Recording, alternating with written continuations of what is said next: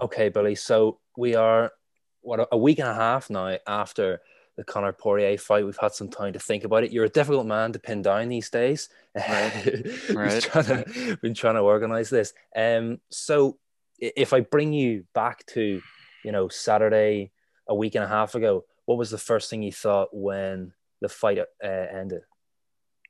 So when the fight ended, it was like, it's easy to pick apart mistakes, you know, and like when the fight ended, the first thing I thought, and we, we spoke right after, was the fact that Conor went in there and he acted like it was a boxing match. He, to me, he didn't act like there were, and obviously M M A is, that, that's where Conor's great with, when he moves, moves in his kicks, like in Dustin Conor one, you see the spinning kicks, the spinning attacks. And he even talked up to it leading up to the fight that that was what you were going to see. And then you go in there and We've we've seen the stance that he had in this fight compared to the stance he's had when he's at his best. He went in there like it was a boxing match, and it looked like that was the only thing he had prepared for. So that was my main thing that I picked up after. I was, was like, it wasn't Conor in the peak of his M M A.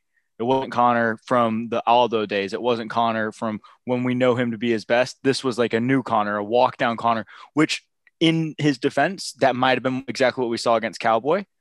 Might have worked great then. Exactly.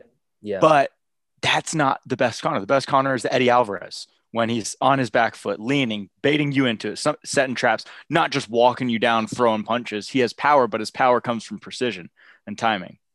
That's the thing, you know, what you said. We don't really know what way he fought against Cowboy because it was so quick. He, mm-hmm. There was no real point in time where he was standing right in front of Cowboy where we could get a real good look at his stance. He just charged across the cage, you know, tried to knock him out with the first shot he threw, and then they sort of, you know, stood, traded um, head kicks, and, you know, that was sort of the end of it. So I, I got a chance there. I, I rewatched the fight um, while you were driving home and get, getting yourself right. organized.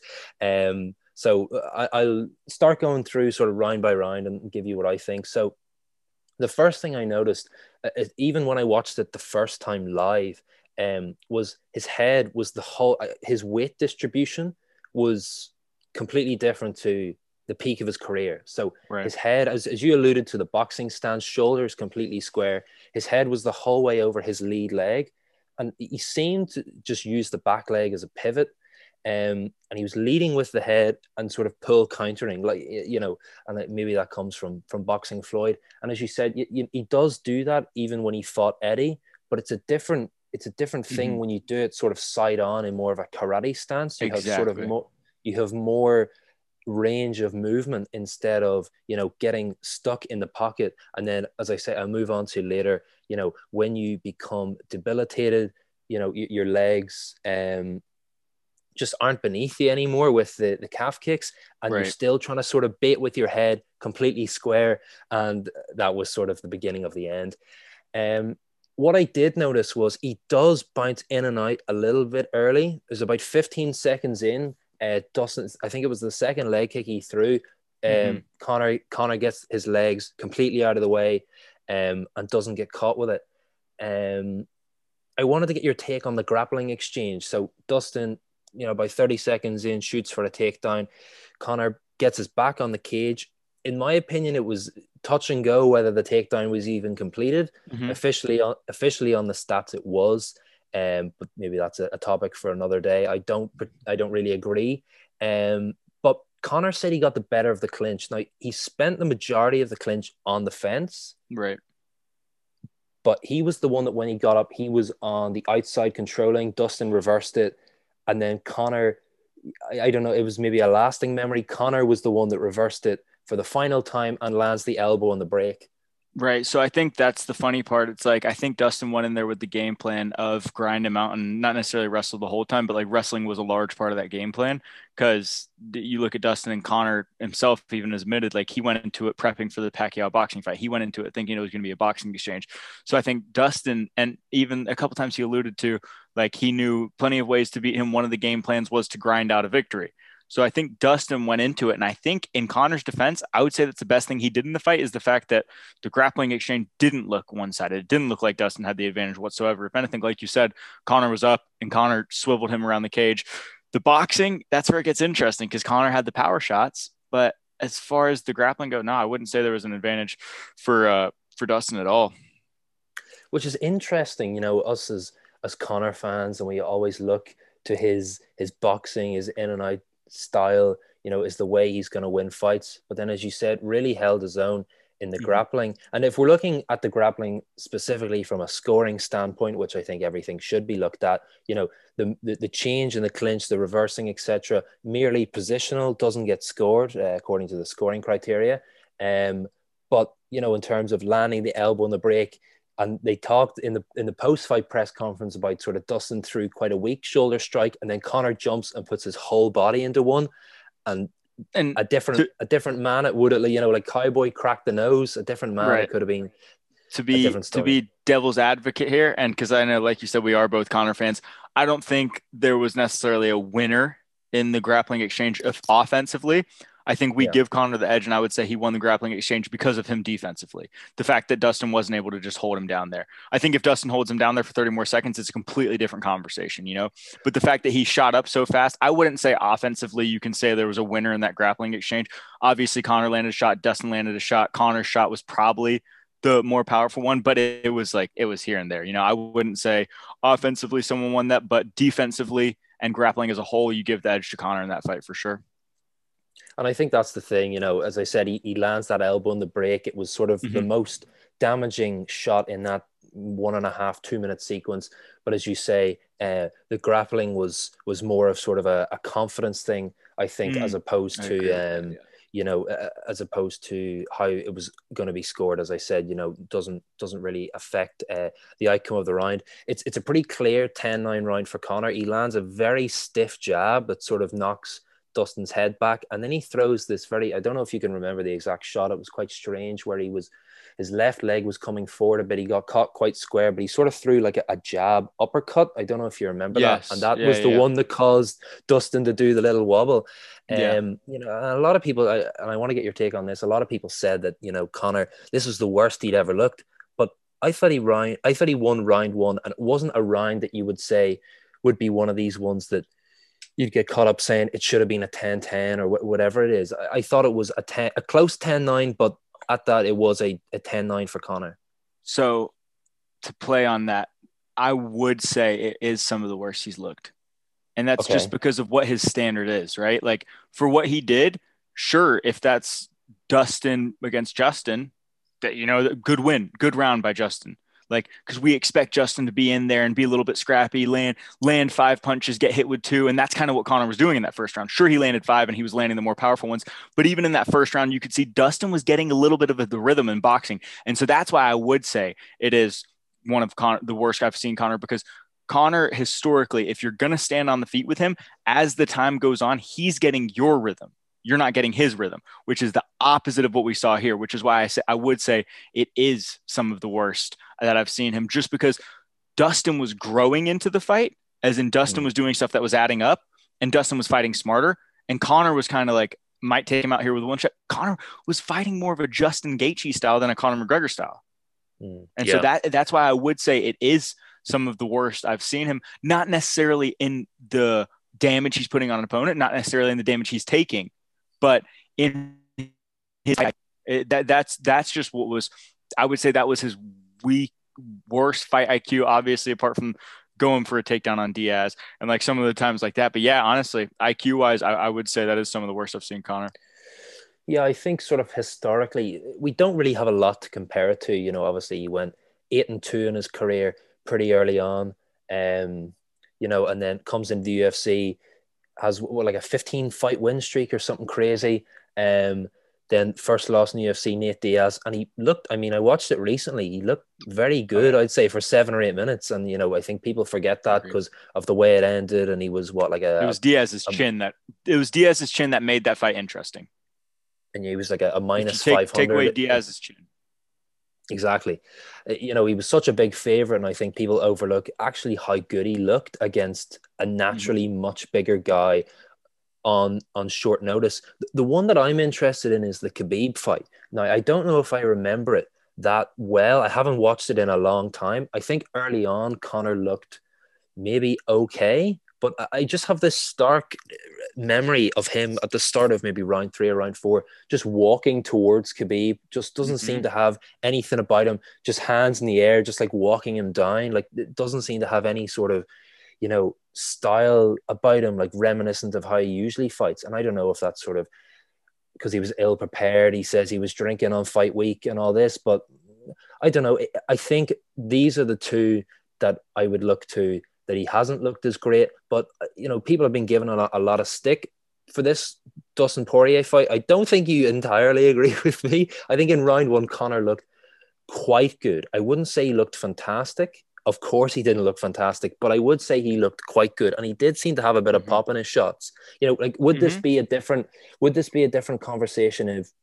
you know, Conor breaks the clinch with an elbow, maybe it lands right on the temple, Dustin does a little wobble, you know, we, we look at that stiff jab again, and then maybe there's a fight ending sequence in there. But then, you know, that's, there's also testament to, you know, Dustin getting over the mental block of the first fight and going, actually, I can stand with this guy at one fifty-five pounds and take his shots. And right. when we hit the stool in round one, I I knew we were in bother. Like, so, so I guess part of the question is what the way I think we view these differently is the durability of the opponent. So, like you said, like weaker men could have gone down from the shots that Dustin took. Same with the Diaz fight. That's shown to be something that is maybe problematic with Conor. And I think in general, if Conor's fighting his style, he could be a real, like, and he has in the past been a tactician where he'll injure you with Eddie, injure you, not go for the kill, not get too dramatic, get back up, injure you again. The Eddie fight is what I keep on going back to for his best performance, no doubt. And I don't even think like there's close to it, but I, I think that's by far his best. And this is why I think that for this fight, it's so frustrating being a Conor supporter, because it was miles different than that fight. It, it, you got, you got the sense that Conor's willing in this fight to eat two to land five, which is just not, that's not his game plan. That's not his game plan at all. He was in there, head, head down, like chin tucked, like legs. Like Eddie could not have landed a leg kick on Conor. Conor would have been in and out, but Conor was just mm-hmm. had this mentality of walking Dustin down, getting in his boxing stance. And so that's why for me, like obviously in hindsight, it's easy to say that something was off, you know, and Conor easily could have landed that one shot and everyone would have said he like, oh, this is the new and improved Conor who can apply pressure and walk forward. That's the funny part about this game is yeah. if he's walking forward and it works, oh, he's amazing at it. If he's walking forward and it doesn't work, oh, well, that's his flaw. So I think, I think it's just not prime. I think we've seen prime Conor to be bouncing off that back foot karate style. You step in, you eat a shot. Whereas mm-hmm. Dustin was on his back foot the whole time. Dustin Poirier on his back foot. We're not used to that, but played into Conor's game or played into Dustin's game plan. Yeah. And that's the thing. And, you know, as I said, I, I just watched the fight there before we jumped on. And I did notice even in the second round until literally the last fifteen seconds when Conor's leg gave out, then he was on the cage. And that was, apart from when he was physically pinned to the cage in the, in the clinch, that was the first time in the mm-hmm. boxing range that Conor had really his back up against the cage. Mm-hmm. One thing I did notice, and, you know, Conor didn't seem to really, um, you know, piece his shots together well in combinations. He, I saw a lot of, you know, sort of one-shot jab, sometimes, you know, a one-two, and he likes to throw that sort of, um, or maybe he'll feint, and he loves that sort of um, left overhand. You see that him throwing that quite mm-hmm. a lot, um, especially early on, and I've seen clips. So did you see a lot of jabs? Because I remember that was another thing that I was thinking is like, he wasn't set, like he was setting, and it's easy for us to sit here and say he wasn't setting up shots, but it to me, it looked like more structured, like this, oh, this is the combination I'm going to throw. It didn't look like, oh, I've set this trap to get him to throw this combination. It just didn't look as calculated as we're used to seeing with Conor. Conor to me is on this, like him and Izzy are two of the best in the game at, you think you're doing something that's helping you. Like you think you're circling out to the left and then boom, shot comes in from the left. I just didn't see that this time. I saw walking forward and shots are coming in from all different angles and they're coming in powerful, but it wasn't like a, what, what you see with Izzy and Paulo Costa, like Izzy sets traps. Izzy mm. sets you up. Izzy's going to swivel you around. You duck off to the left and boom, you're eating a right head kick. It just didn't seem as calculated. And that's, that, that's my issue with it. That's a good point. And that is something that I, I have, I want to get to um, about the jabs. You know, as I said, there wasn't all that much time in round one for a, a ton of boxing. You know, there was sort of two, two and a half minutes of, you know, takedown, grappling. I don't think he threw a disproportionately low amount of jabs in round one. As I said, the shots that really stick out to me are, you know, one or two stiff jabs, and then there's sort of a glancing left hand, elbow in the break. You know, I can sort of, I can I can sort of say it, but sort of now that you mention it, in terms of he maybe didn't sort of you he likes to use that where he sort of touches you with the with the jab exactly. to measure you up, and exactly. you know that's sort of that's sort of where um, the the Eddie uh, masterclass sort of is, is mm-hmm. built around um, distance management. So in terms of what you were saying about, you were sort of alluding to things looking a bit random, maybe, I think is what you were mm-hmm. touching upon. So I noted down in round two, there were at least three kicks where Conor tried to counter off of the kick, which, I mean, when your leg is already beat, mm-hmm. isn't a great idea, but that's, a, that's another point. He caught a couple of them, didn't do anything with them. I'm sure you can remember he sort of would elevate Dustin's leg, mm-hmm. walk him to the cage. The first time, he pinned him against the cage, let him go, stood back and threw a left head kick, and Dustin just blocked it, mm-hmm. which I think is is so strange when you have someone in such short range where, you know, Conor likes people on the cage to throw that elbow. I thought that right. was strange. The second time he caught the kick, walked him to the cage, let him go, threw a back leg uppercut and then a lead leg uppercut back to back, and didn't land either of them. I thought that was a very strange combination. Right. Um, But I mean, it's it's it's funny to sit here in hindsight and like nitpick, you know, specific sort of combinations right. that he threw. Um, I want your take on, you know, Conor and John Kavanagh. I've taken a lot of positivity from Conor not, not using the stool between round one and two. You know, uh, John um, came on the Ariel Helwani podcast, and Ariel tried to play devil's advocate and say, you know, in hindsight, would you want it? Would you want it of him to uh, use the use the stool mm-hmm. for the leg? And he's like, oh no, I saw this as as a positive. You know, he wasn't tired, wasn't really answering the question. I'm I'm sure you saw Conor's post last night where he basically said, this is the first time I didn't need to use the stool between rounds. I felt great. Sort of missing the point, in my opinion. What do you think? Mm-hmm. Yeah, no, I, I agree. I mean, it's one of those things where it's like, it, it reminds me to the Sean O'Malley kind of like Ben Askren situation where Sean's like saying, oh, he did use the, uh, what was it, the cart to get out of there. He's like, why would I not if it's there, you know? And then there's the Ben Askren who's like, oh, you're the tough guy, you don't need to show it.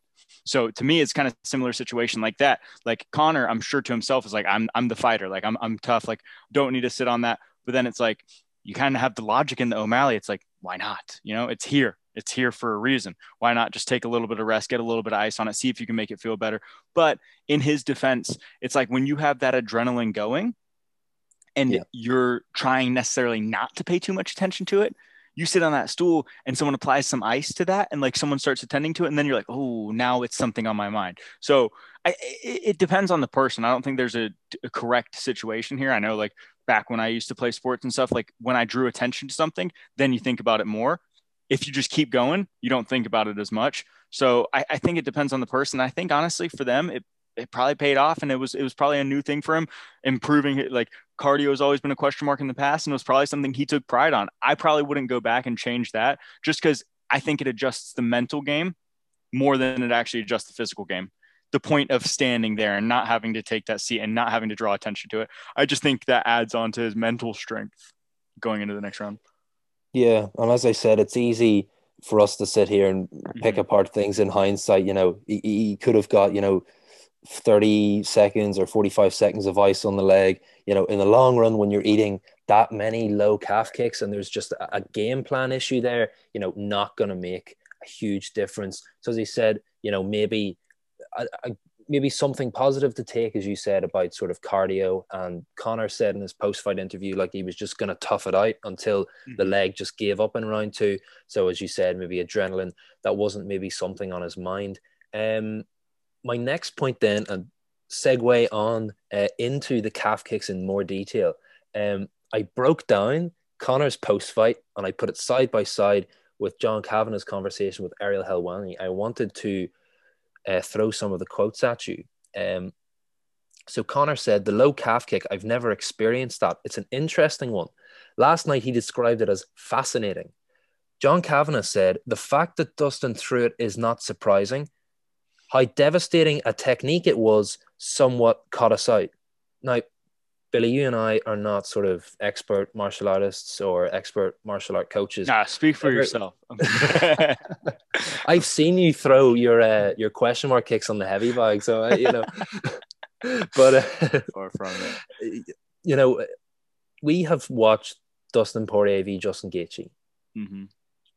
Justin Gaethje is one of the most prolific calf kickers the sport has ever seen. Mm-hmm. You know, and as we said, Justin Gaethje, he is a, a, in a sense, he accumulates on you, but he hits very hard. The calf kicks are a lot of his game plan, you know, right. And Dustin Poirier did tough it out. But, and you know, we've also seen Conor McGregor, forty seconds octagon time in two and a half years, Dustin Poirier, eighty minutes, you know, you, maybe you get a bit of sort of leg conditioning in there or something. Maybe that's why he could tough it out against Gaethje. But more, the point that I'm trying to make is, is that not something that you see as a coach? Your guy is going to fight Dustin Poirier, who has recently fought Justin Gaethje, who kicked the legs off him. Are you not going to think about, you know, is that something Poirier is going to now include in his arsenal? Like, how, how, how much did he sort of suffer from that? And actually, this is something he's going to use in the future. So I, I two things off that. One is the fact that I think not that Conor, I would say that underestimated Dustin. I think from fight one to fight two, I think Conor and his coach, I think they expected boxing and nothing but boxing. I truly think that was the case. I thought they, they Conor said he was using this fight to prep for Pacquiao. I think he was going into this expecting like, oh, couldn't be a better style matchup for me. This guy's not known for throwing kicks. I mean, have we seen Dustin Poirier land a head kick recently? Mm-hmm. Have we seen yeah, him exactly. land a kick to the body? I think he was going in there to fight a boxer. And Dustin Poirier was said, hey, you can kick, I can kick too. And Dustin Poirier was the better kicker. Who would think in a mixed martial arts fight, Dustin Poirier is going to land the more damaging kicks? That, that in alone is shocking to me. The second part is credit, and so much credit to Dustin Poirier for the fact of, if you go back and like you said, look at that Justin Gaethje fight. What happened to Dustin Poirier? Like you said, the legs was getting legs kicked out of him. I thought a couple of times his legs were going to be broken. Then how's the fight end? Countering southpaw straight left hand off a leg kick. Exactly yeah. what Conor could have done to him. But Dustin Poirier, like you said, just had that experience, had that recency of being, being in the octagon. Conor doesn't have that. If Conor fights Justin Gaethje and goes through what Dustin Poirier went through and gets his leg kicked and counters that left hand off that leg kick, it's a different fight. It's a completely different fight. Not only in this Dustin Poirier fight, but it's the fact that he's seen this before, experienced this. Dustin's activity allowed him to be more, much, much more prepared for if this is going to go into a calf kick, if this is going to be you trying to counter that straight left like I did in Justin Gaethje off the fight. Like, I've been there and I know what I know how to like handle that. It, it's so hard to say because when Conor was as active as we knew him to be, as as far as fight I Q, there's not much better. But Dustin Poirier had a f- higher fight I Q than Conor, and it's not even close. Which is yeah. that that's that's the hard pill to swallow as a Conor fan. You know, like Dustin Poirier, sure, great fighter, but he's kind of known for brawling, and he's outsmarting Conor. Yeah, crazy. Uh, yeah, interesting. You say about you know Dustin countering off the uh, the leg kick um, against Justin Gaethje, because I think that's something that Conor wanted to do, and as you said, maybe not in the game plan, not expecting the leg kicks. But Conor, as a counter puncher, sort of wanted to use was Justin Gaethje's. Well, yeah, I don't know. It's not looking great, but um, wanted to use um, Poirier's momentum against him to counter. But his natural reaction was to try and ca- uh, catch the kick. Um, but as you said, maybe a better way to go would have been to try and just land your punch off the kick. Um, But yeah, what do you, you know, what do you... it well, it, it it's all it all depends on which Conor shows up. You know, like the Conor who fights Aldo, the Conor who fights Eddie. I see that cat that kick comes in and he just bounces out in his karate stance. The footwork is what sets all this up, and Conor's an ace of footwork, like one of the best there is. But his footwork was entirely different this fight. That calf's always there to be kicked if you're going to walk him down in a boxing stance like that. You know, like even in the Justin Gaethje Khabib, Khabib's a pressure fighter. Justin Gaethje landed like eight leg kicks. Khabib was already having issues with that. If Khabib was not such a great grappler, that's an interesting fight. You know, and like yeah. easy to say that, but Khabib was already starting to feel the effects of those low calf kicks. And it's it's funny that we see that in the Poirier versus McGregor, the underdog, and the guy who like all the hype's not around. Game plan is to just to, like, okay, skill wise, if you're better than me, I'm going to take out that leg. Justin Gaethje, skill-wise, sure, these guys believe they're on the same level, believe they're above, but skill-wise, it's like, hey, why not take that leg out? Why not debilitate him? Why not get yourself an advantage? And Khabib started to feel the effects. If you watch that fight, Khabib was getting, like, rushing his takedowns, and luckily he's such a good grappler that he can. Conor started rushing his shots. It, it completely threw off the game plan of both of the elites in one fifty-five, and it was the underdogs having this strategy both times, and both times it, for Justin, it nearly paid off. For it, it, the grappling is what saved him, and Conor doesn't have that to go to. You know, mm. interesting, interesting fight if Khabib doesn't have that grappling. I just have one more point on leg kicks, and I sincerely apologize to anyone listening that does not care about leg kicks, because this is all we've talked about for a good ten minutes, I would say. I want to take one more quote from Kavanagh's interview with Ariel Helwani. Mm-hmm. Um, he said, when you check a leg kick with pads, you turn your knee out and the pads hit each other. So you build up a false confidence. And obviously what he's alluding to is, you know, you feel like you're turning your, your knee out enough. The kick is hitting straight shin bone, um, not the peroneal nerve. And, but when you're doing that with pads, you know, obviously you don't feel the impact, um, or you don't feel the damage. Um, so, you know, and what, what John always says is upgrading the software without damaging the hardware, you know, ensuring people are fresh. I mean, another story, Max Holloway, no sparring, a topic for another day. Um, but do you not think for a guy like Conor, in hindsight, obviously maybe things will change, that said the calf kick is, the low calf kick is an interesting one. I've never experienced that. Do you not think for a mixed martial artist, you know, you bring him in in week one of camp and you throw, you know, a calf kicker at him and go, listen, you need to eat one of these flush, and go, yeah, Jesus, I don't want to eat one of those in a fight ever. Do you know what I mean? To to me, to say he had never experienced that is partly a pride thing. You know, it's hard for me to think that in how many spars, how many fights, how many hours of training he's put in, no one has landed a good one on him. You know, it, to me, it's one of those things where it's, it's a pride thing, and it's what got you. And so it's like almost a self-defense mechanism to immediately go to the fact that, like, oh, I wasn't aware of that. Like, to me, it's almost like a sort of, it's, it's downplaying Conor's ability to say that he had never experienced that, because someone at the peak of their game, peak of their sport in any sport, it's like when someone gets you with something to say, like, well, I just didn't know about that. Like, that downplays the ability of the person. So I, I don't think that he was unaware of it, maybe wasn't drilling it or wasn't expecting it with Dustin. But to say he had never seen it, that's, to me, like you said, you should have some, like, exposure to something like that. Yeah, and that's the one thing that got me and sort of annoyed me for the last week was, I mean, as we say, we can sit down and we can break down every combination and what he could have done better. Um, but I mean, it's all menial. It doesn't matter. Um, but the one thing that annoyed me a bit was John saying the fact that Dustin threw it was not surprising to us, but then Conor saying, I've never experienced that. Right. The, the two, th- it just doesn't really add up if you were expecting it. But what it sounds like to me is John talks a lot about simulation rounds. It doesn't sound like they kick each other ever in camp without pads. Mm-hmm. Yeah. Yeah. Could be, but even at that, I, I I just, before Conor was the Conor that most people know, I just I find it hard to believe no one landed one of those on him. It, it just it doesn't seem realistic to me. It's like saying an N B A player who's been at the peak of his game for the past seven years has just never seen someone attempt the shot growing up. Like I, I just I don't see it. I don't know. Well, that's the thing. You sort of think maybe in his amateur days where maybe their sparring wasn't as right. focused on health and safety, um, right. but sure, it's all.